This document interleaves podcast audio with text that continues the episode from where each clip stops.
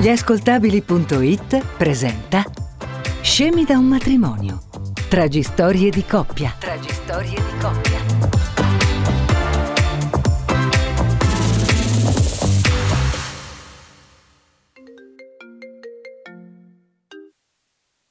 Non posso venire al matrimonio di tua cugina Piera. Cosa? Ma è tra due giorni. Lo so, me lo ricordo. Non c'è bisogno che stai lì a dirmelo. Scusami Eva, ma devi avere un motivo davvero valido. Mm, È ovvio che ce l'ho. Sentiamo? Sarebbe? C'è la presentazione del bilancio di sostenibilità di un'azienda che fa tessuti. Devo andare a fare delle foto e metterle sui miei social. Ti rendi conto che il matrimonio di Piera è tipo l'evento che la mia famiglia aspetta da secoli? Sì, lo so bene. Tua mamma è più interessata al matrimonio di tua cugina che al tuo. Ma che colpa ne ho io se si sposa con uno dei giovani imprenditori lombardi che fatturano di più nell'anno solare? Appunto, deve farti capire il peso della faccenda. È un matrimonio. La tua famiglia ci vedrà in mille altre occasioni. Tipo al nostro di matrimonio.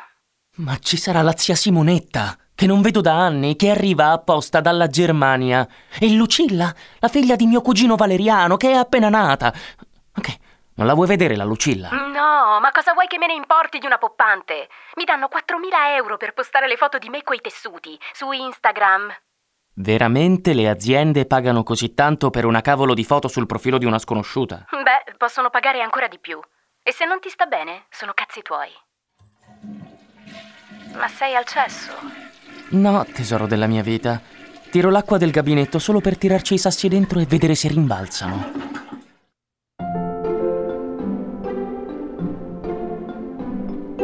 Storia strana quella di Eva e Alberto. Ci sono certe coppie che all'inizio della loro relazione sembrano destinate a intrecciarsi in un destino condiviso. Stessa tipologia di film adorato, stesso giro di amici, stesso menù al ristorante, eh, in certi casi anche lo stesso lavoro.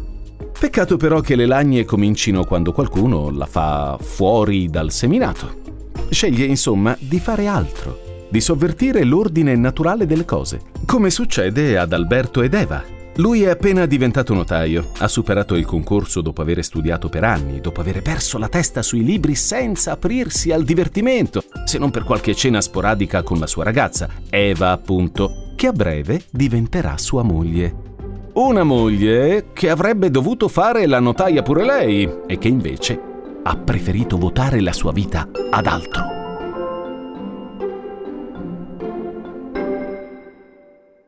Eva fa l'influencer. Sì, non ditemi nulla. La faccenda è già abbastanza tragica. Alberto non vuole arrendersi al fatto che io sia famosa sui social. Tesoro mio, è il 2019, vuoi aprire gli occhi? Nulla. Per lui esistono solo i codici, i libri. Tutte cose che per me sono superate. Eh, attenzione, non voglio mancare di rispetto a nessuno, è solo che la mia vita ha preso un corso differente. Io mi sento una ragazza moderna, una che può essere una star con poco, con un cellulare e qualche filtro giusto. Eppure ci sono rapinatori di banche che vengono trattati con più considerazione di quella che viene riservata a me. Non posso tenermi l'uomo che amo senza dovermi vestire come la signorina Rottermeier. Io proprio non riesco a comprendere. Non le mancava nulla. Si è laureata in giurisprudenza lo stesso giorno in cui mi sono laureato io.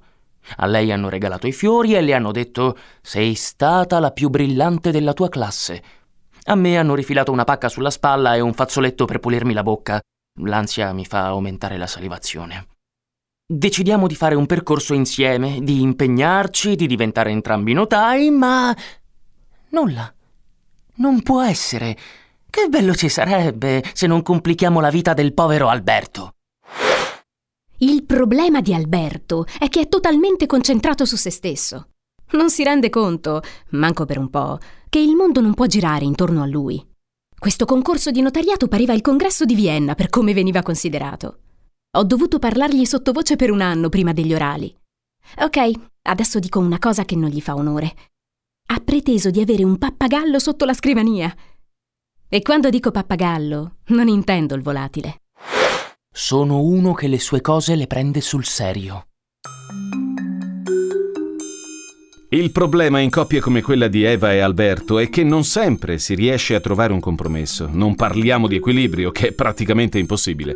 Ma è difficile anche scendere a patti. Questo perché quando individui la rotta che vorresti prendere con il tuo partner, ma uno dei due svia, qualcosa si incrina. Attenzione, nulla di irrimediabile. Se si lavora insieme per superare i divari, è fatta. Certo, bisogna volerlo. Holiday. Celebrate. Holiday. Eva, però per favore, fai più attenzione. Di che parli? Le posate Eh, le posate. Le posate cosa? non sono pulite bene. Senso? Nell'unico senso possibile. Guarda qui, guarda com'è incrostato. Devi andare più a fondo. Se le fai male, tanto vale che le faccia io. Ma, vabbè. Guarda qui la forchetta. Le vedi? Le vedi le tracce di gâteau? Tu il gatò ce l'hai nel cervello, Alberto. Ma scusa, fai le cose con poca perizia e per giunta dovrai censurarmi? Poca perizia per pulire una posata incrostata di patate. Poca perizia. Parli come Lina Sotis, datti una regolata. La casa ha le sue regole e vanno rispettate. Non mi pare di essere un triceratopo. Fino a prova contraria, il cesso te lo scrosto io. Quindi non venire a rompermi le palle per due forchette, ok? Cretino. Modo molto elegante di esprimersi, cretino. Potresti farci una storia su Instagram. Secondo me te la sponsorizza Eton. Senti Alberto, mi hai veramente scocciato.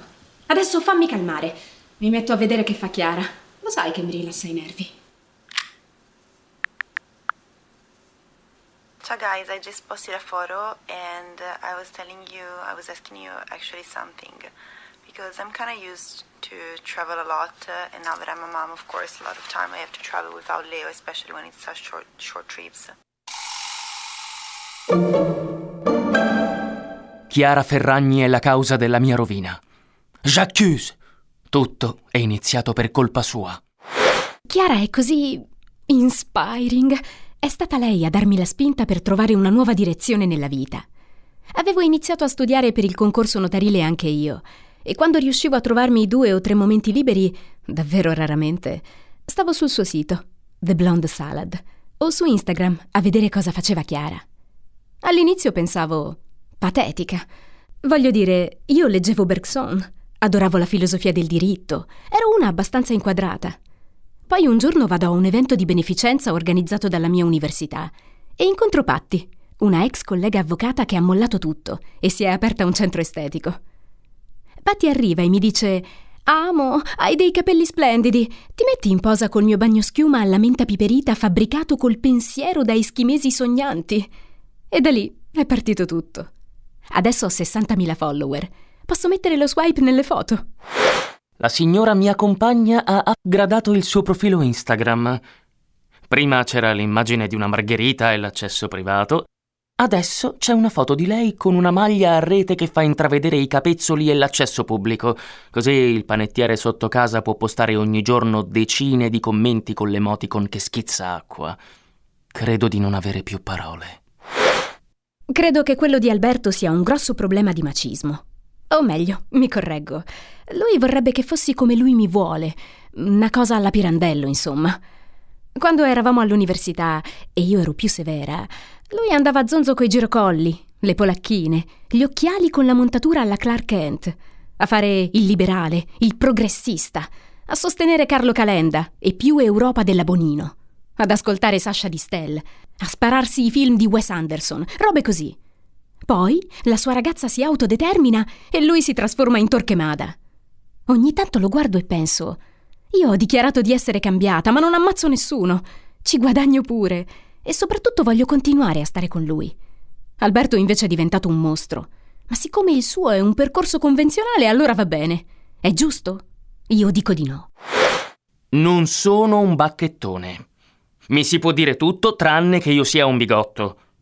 Però dico, vi pare normale che il giorno in cui mi danno il sigillo notarile la tua ragazza arriva in ritardo perché bisogna vedere come Chiara ha vestito il pupo il giorno in cui ha compiuto otto mesi? Per non dire di quando abbiamo comprato un gatto e abbiamo dovuto chiamarlo Leo, come il figlio della Ferragni. Chiara è veramente il top. Adesso il gatto è in depressione. In una clinica per animali col disturbo bipolare. che Eva sponsorizza.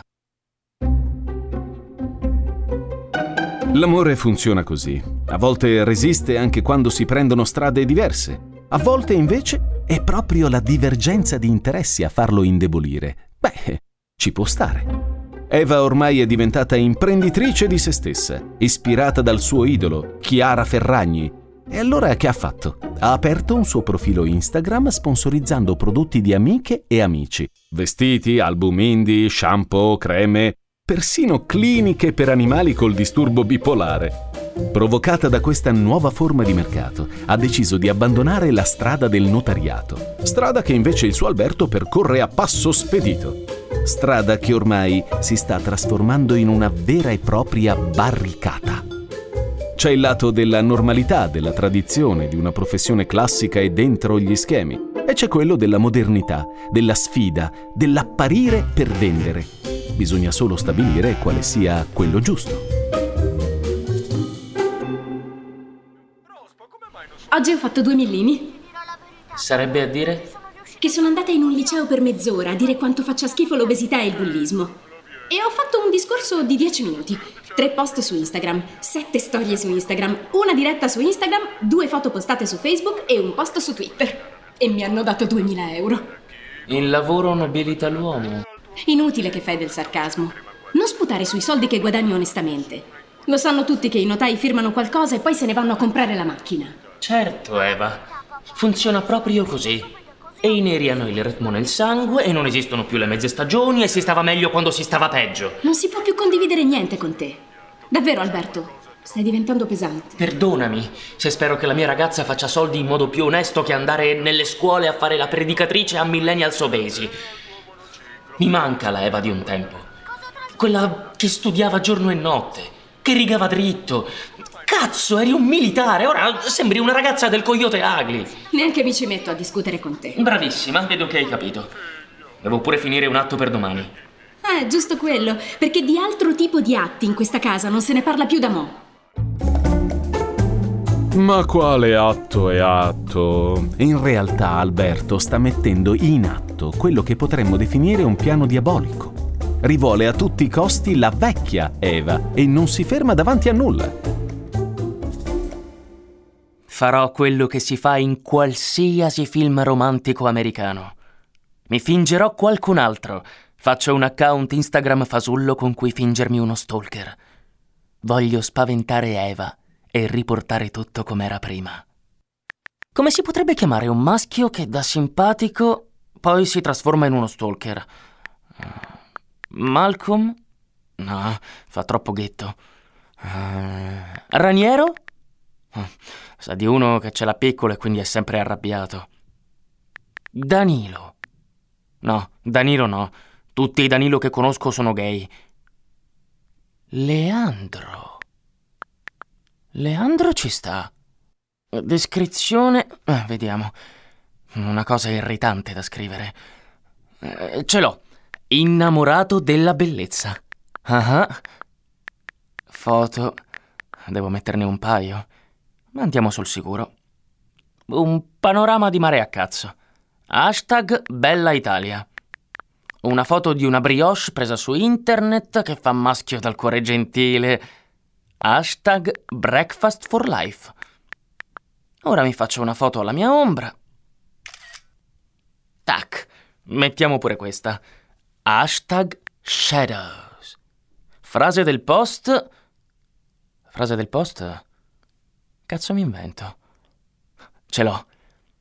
La mia ombra rivela cose su di me che nemmeno io conosco. Fatto.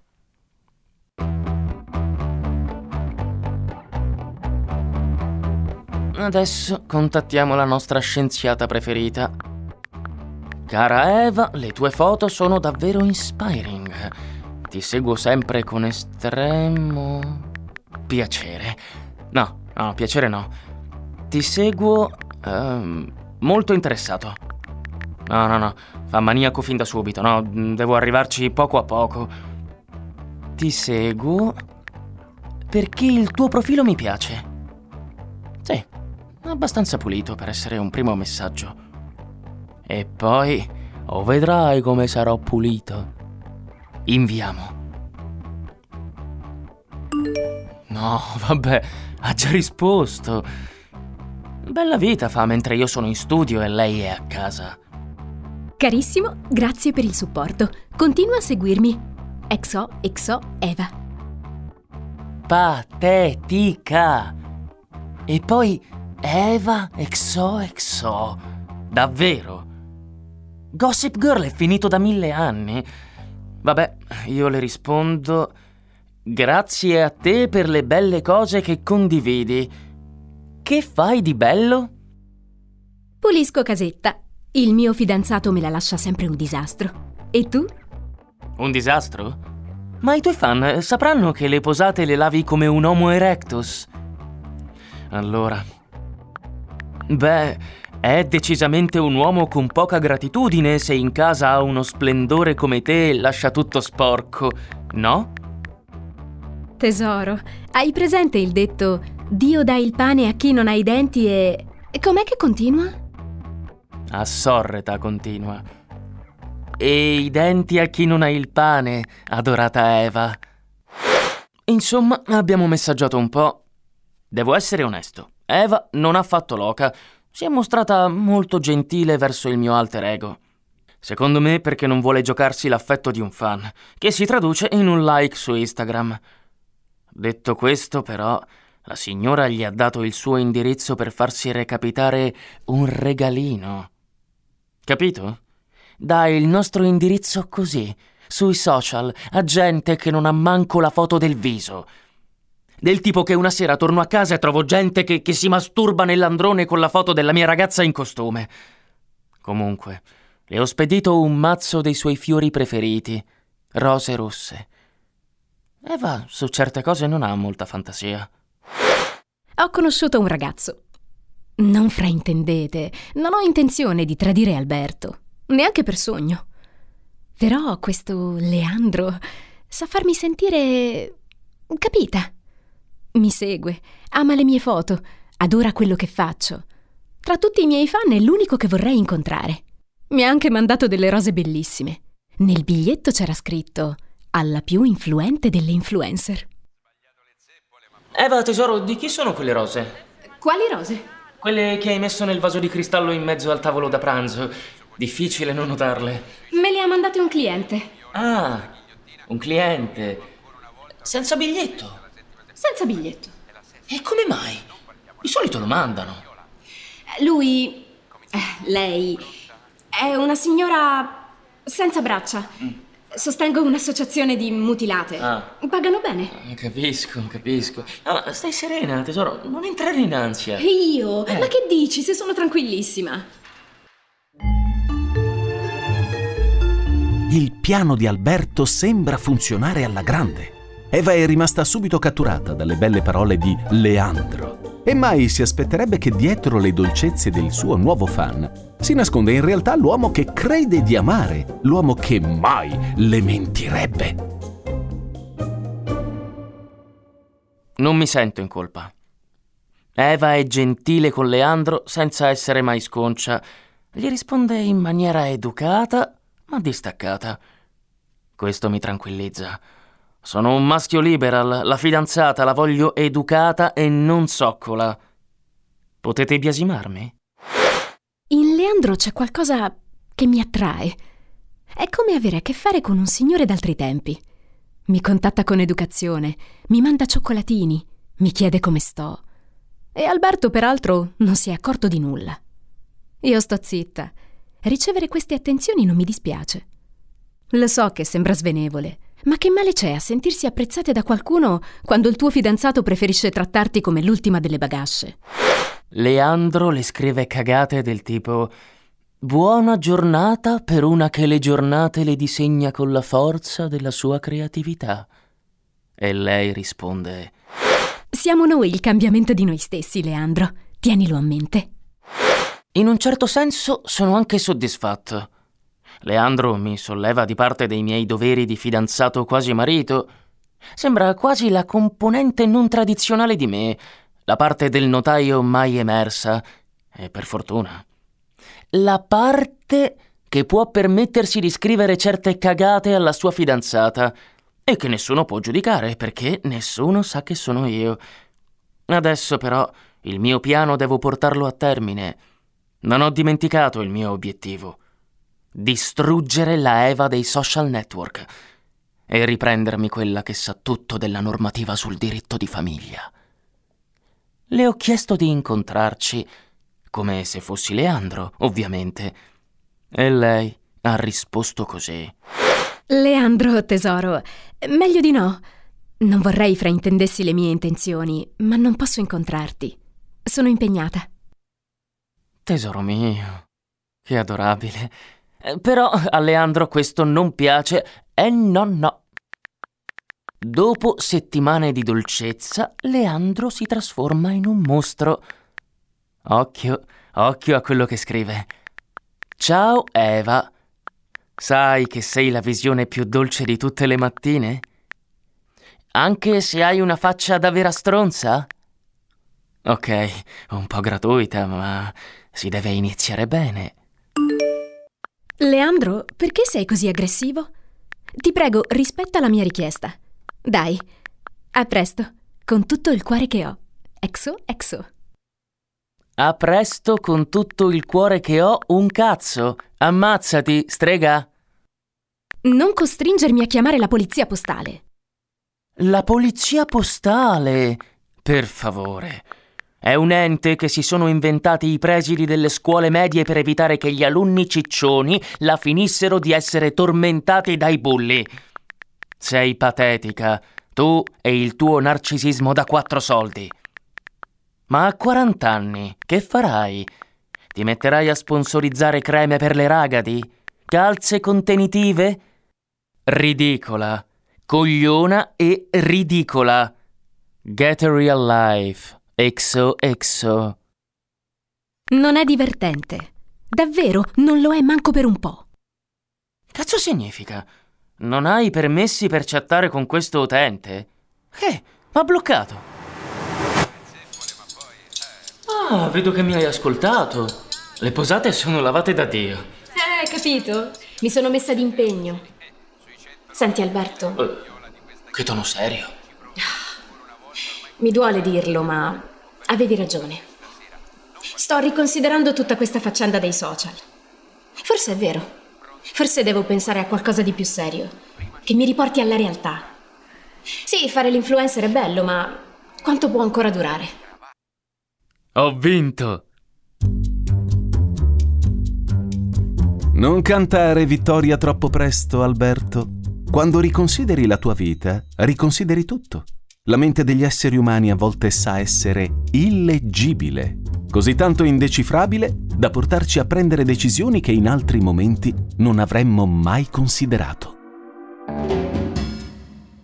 Leandro sarà stato un coglione, ma le sue parole mi hanno fatto riflettere. Fare l'influencer è stato figo, ma non posso stare a pubblicizzare dentifrici alle unghie di cammella per tutta la vita. È arrivato il momento di crescere, di riprendere le redini di ritrovare i vecchi sogni. I vecchi sogni di Eva però non comprendono per forza Alberto. Eva si rimette sui libri e fa domanda a Stanford per un master in diritto ambientale, un sogno adolescenziale. Ve l'abbiamo detto, la ragazza ha talento, voglia di fare, nuova energia, spedisce la sua application e viene presa. L'America le apre le porte. Tutta la storia di Leandro mi è arrivata addosso come un boomerang. Adesso Eva vuole posticipare il matrimonio. E io, che ho sgobbato come un mulo per potermela sposare, devo aspettare che lei finisca il master e torni in Italia. Ammesso che ci voglia tornare. Penso che tornerò in Italia dopo il master. Solo che... che fretta c'è di sposarsi? Alberto, se mi vuole, mi aspetterà. E io che sognavo tutto. Il matrimonio, la chiesa, il bianco del suo abito e il nero del mio, mia mamma felice, le foto, il riso, qualche pargolo con le fedine. E invece nulla. Uno vuole solo fare le cose come si deve, in grazia di Dio, ma nulla. È impossibile. Ricordo ancora come mi ha detto che voleva continuare a stare con me, ma andarsene comunque in America a fare sto cavolo di master. Alberto, io voglio continuare a stare con te. Mm. Però se ti va di stare insieme, in America un posto per te c'è. Grazie della concessione. No, davvero. Poi torno e se vorremmo ci sposeremo. Ma adesso te lo dico sul serio. Io devo fare questa esperienza. Ma non ti vorrò meno bene per questo. Davvero. Con tutto il cuore che ho. Exo, exo. Scemi da un matrimonio. Tragistorie di coppia. La voce narrante è di Giacomo Zito. I protagonisti dell'episodio sono Marta Lucini e Dario Sansalone. Scemi da un matrimonio è una serie ideata e scritta da Giuseppe Paternò Raddusa. Un'esclusiva gliascoltabili.it.